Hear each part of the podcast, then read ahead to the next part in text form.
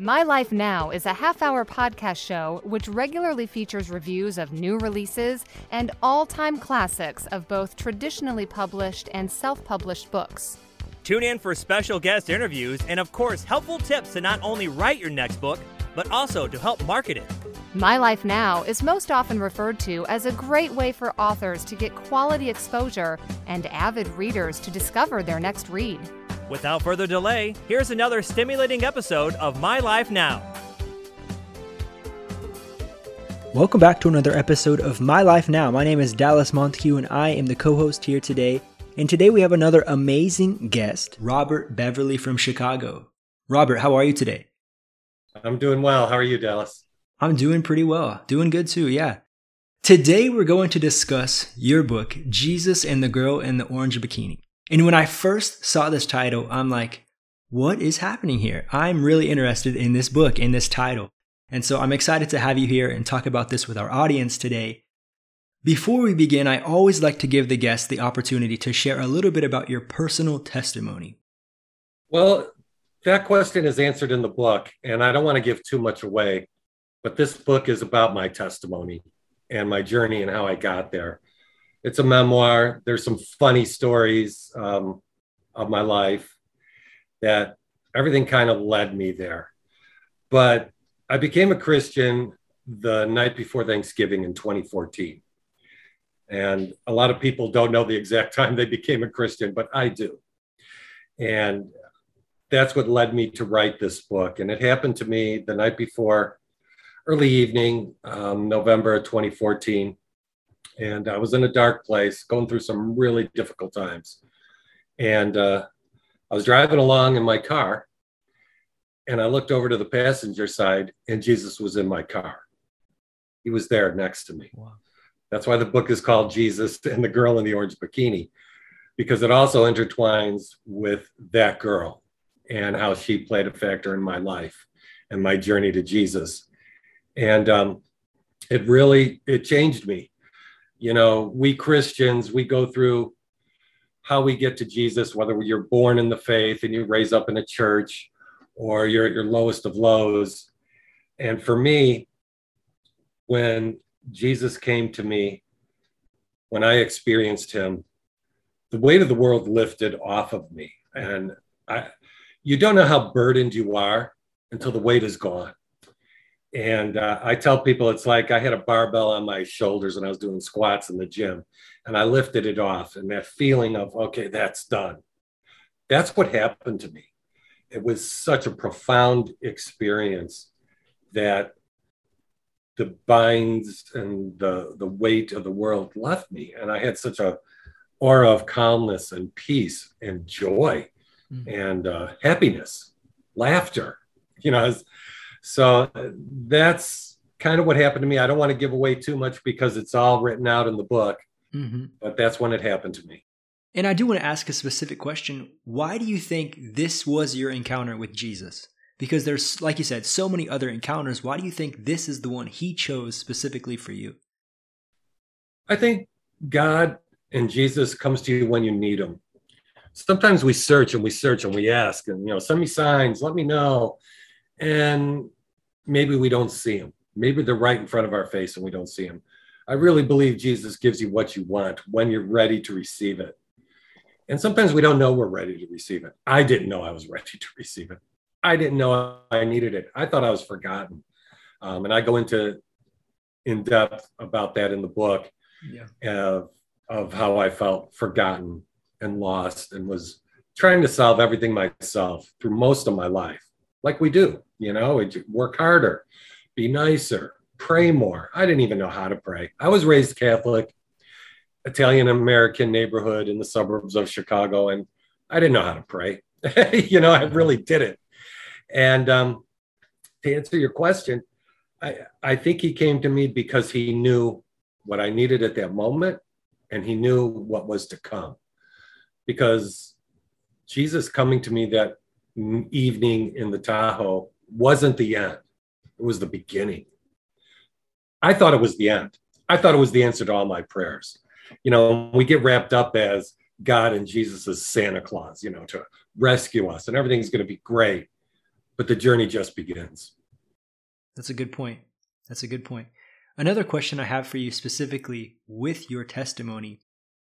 You said that you encountered peace, joy, love, hope, all of those things hit your life. How did that change your life moving forward, just even in the first few weeks after that encounter? It changed me instantly. Um, later that night, I was to meet my wife, and when she saw me for the first time, she knew something happened to me. She said I looked different. And that was a couple hours after this had happened to me. I was alone when it happened. Was she is she a believer too in this time or not not yet? Yeah. At that time, no. No. No, not at all. She was not really raised religious or anything. But one of her quotes to me was, The man that I married is back. And I go into that in the book as well, and how it affected my relationships with people and the people in my lives. I lost a lot of friends, I gained some new ones. Found on Harmony Lane, a story of one man's journey after turning his back on God. His eyes were opened to reality. This story highlights how he sought God out in his despair. It expresses the gratitude that while in his pain and suffering he so rightly deserved, he found freedom through grace, mercy, and forgiveness on the way to reconciliation. Find more information by visiting lulu.com backslash spotlight backslash Nick Sash. That is N I C K S A S H. Sleep Tight is a book about love. Young kids can learn from the source of all love, God. After all, God is love. This book gives colorful and practical ways to put love into practice. In a fun way, it provides a way for someone to introduce Scripture into your children's life. It could be an opportunity to memorize verses and talk about ways that we could truly love one another. It could be a great conversation starter for children. Find out more information by searching Sleep Tight on Amazon today.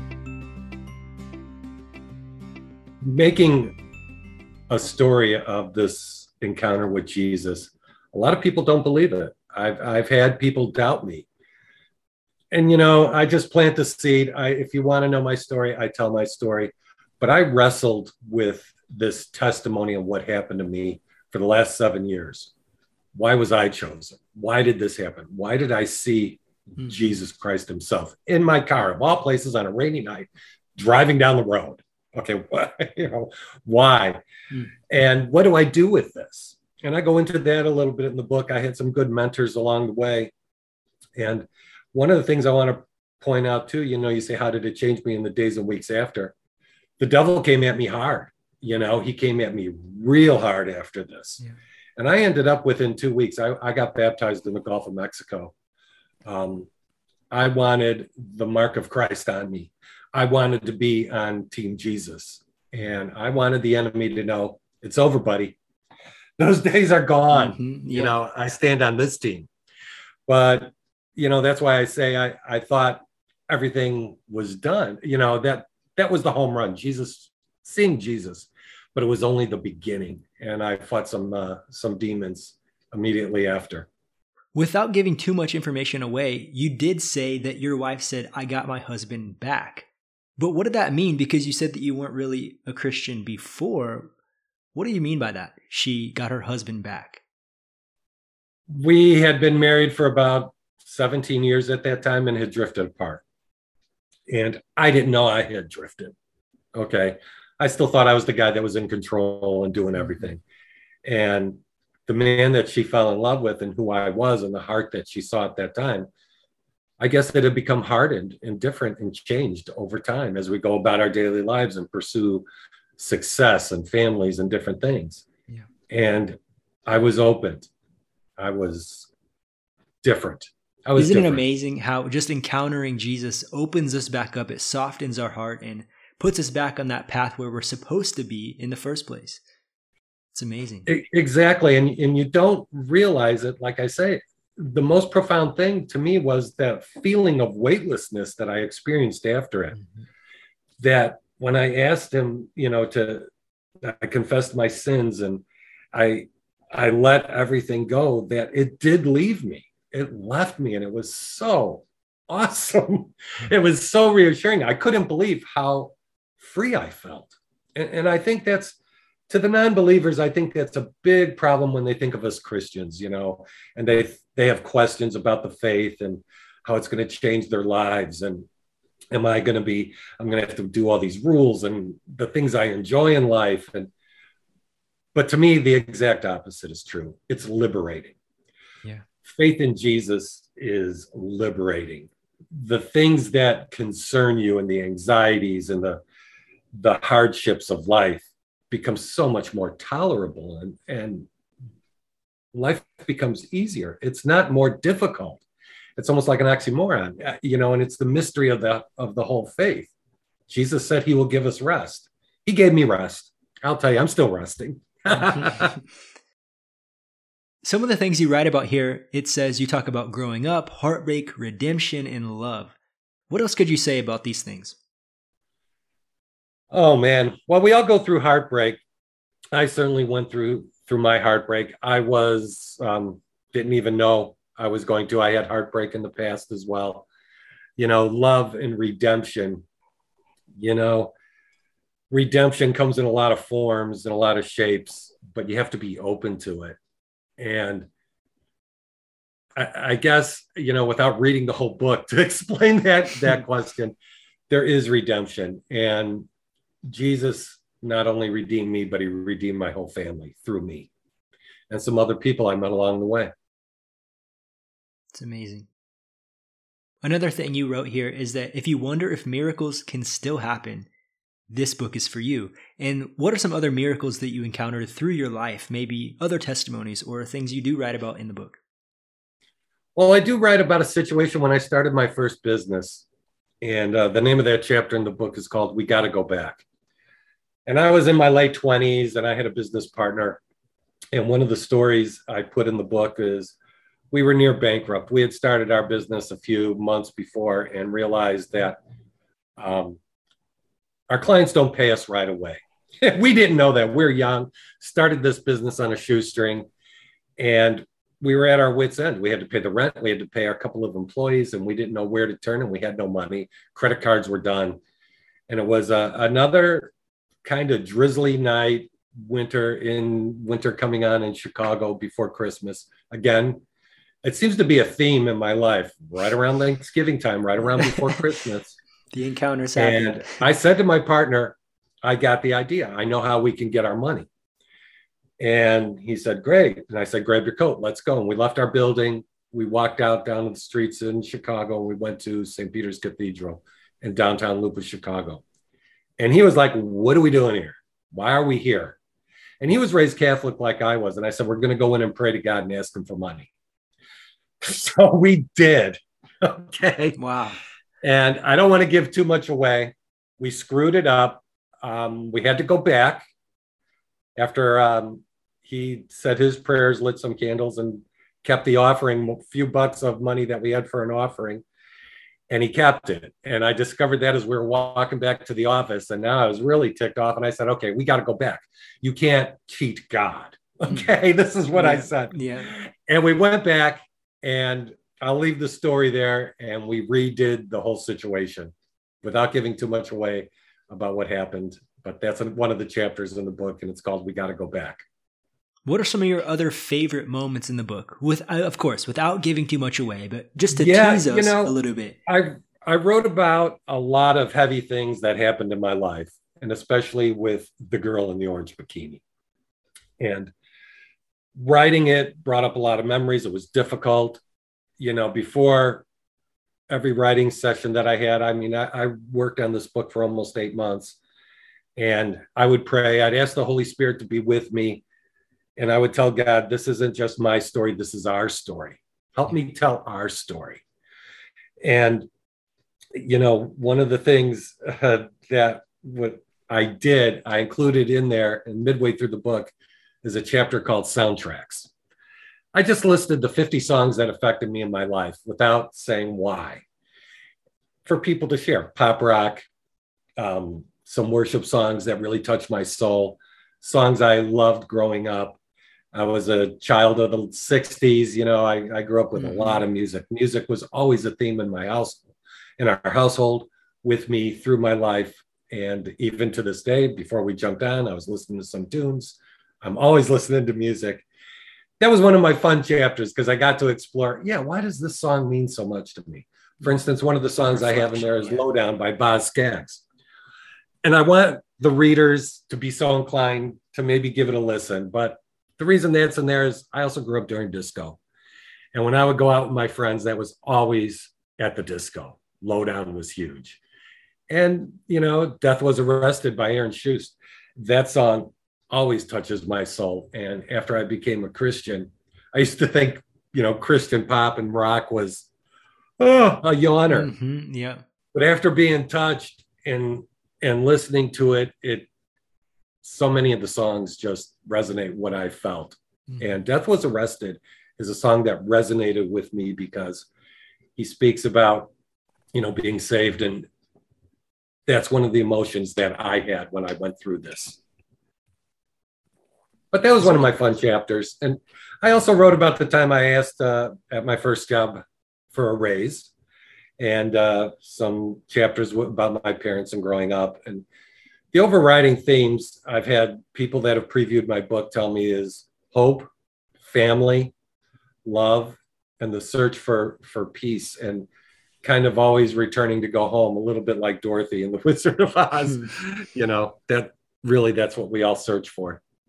Yeah. What could you if you could give our audience one overall point that from your time here today, from just your overall message in your book, what do you think that would be? That miracles do exist because I'm living proof that miracles can happen. You know, I had someone in my life ask me, why is it that people turn to Jesus and God when they're at their lowest points? It's the drug addict mm-hmm. or the alcoholic who lost his family or the guy that went bankrupt and is homeless now.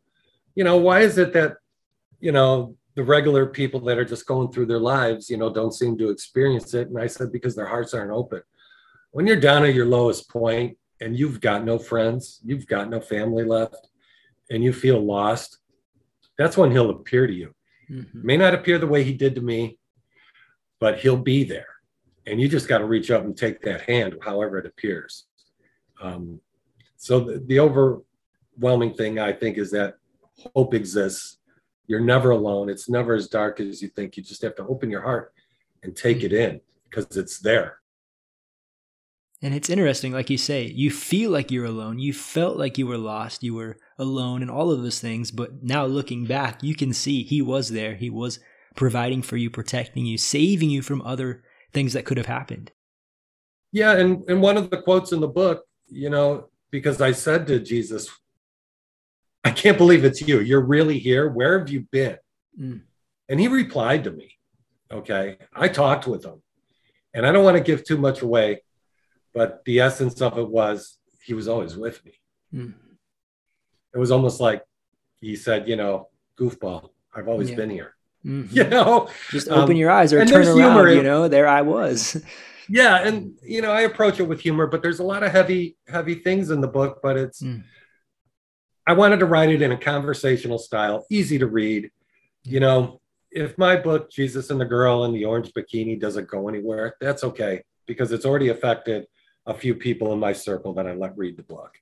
And and that's what I wanted. It, it's it's not just my story, it's God's story. I like I said, I prayed most of the time before I started writing every chapter or where I was going and said, help me tell our story. Let me tell our story. Mm. Let me do it justice you know. Yeah. So I hope I did. Do you have any plans for future books, other testimonies that you're going to write about? I get asked that. Um, I don't. I don't know. I really don't. I maybe just one and done. Um, maybe there's more. Maybe there'll be a follow up because life is always interesting. You never mm-hmm. know. You just never know. Yeah. Is there anything else that you would want to tell our audience today about your book, your life? Are you pursuing anything else in your life? Yeah, uh, I'd like to maybe just close with the fact that I'm just a regular guy. I was still am. I'm still salty. I enjoy a good cigar. I enjoy going out and shooting a good game of pool. You know, Christianity, one of the big problems I had, and one of my mentors, and I write about him in the book, I said, okay, now that this happened to me, do I have to stand on street corners with my Bible? Mm. And he said to me, God made you who you are. Accept who you are. Saltiness and all. You love sports, you love baseball. Be you. It will come in time, it will come. Don't try to be what you're not because he created you. The creator created you. And, and that was one of the things that I struggled with. Okay, who am I now as a Christian? And last summer, last September, it just came to me. It was put into my soul. I don't know, you know, from God to write this book, share our story. And I sat down on my laptop. I had a blank piece of paper and I just started writing what happened. And it all came together. You know, it yeah. just all came together. Wonderful. Well, again, Robert, thank you so much for your time today. Where can we find this book? And do you have any other social media points or platforms that our audience can visit? Um, I'm not a big social media person. I am on Facebook. You can find me there. Um, the book is available on Amazon. The ebook launch is April 11th. The paperback is available now. And uh, that's probably where I'll just keep it rested. Again, I don't envision myself out there pounding the pavement. I'm not a Twitter, Instagram, TikTok type of person. TikToker, yeah, yeah. I understand. You know, and and oh, and it's on more, Goodreads too. You can Goodreads. find it in Goodreads. Okay. One more thing, you said you love baseball. Of course, it's the Cubbies, right? Um, it was the Cubbies for most of my life. Last year, after they traded away some of our, oh, guys, no. I'm with the White Sox, and I lived in Florida for 17 years. I'm being a miss, you know, okay, okay, I understand.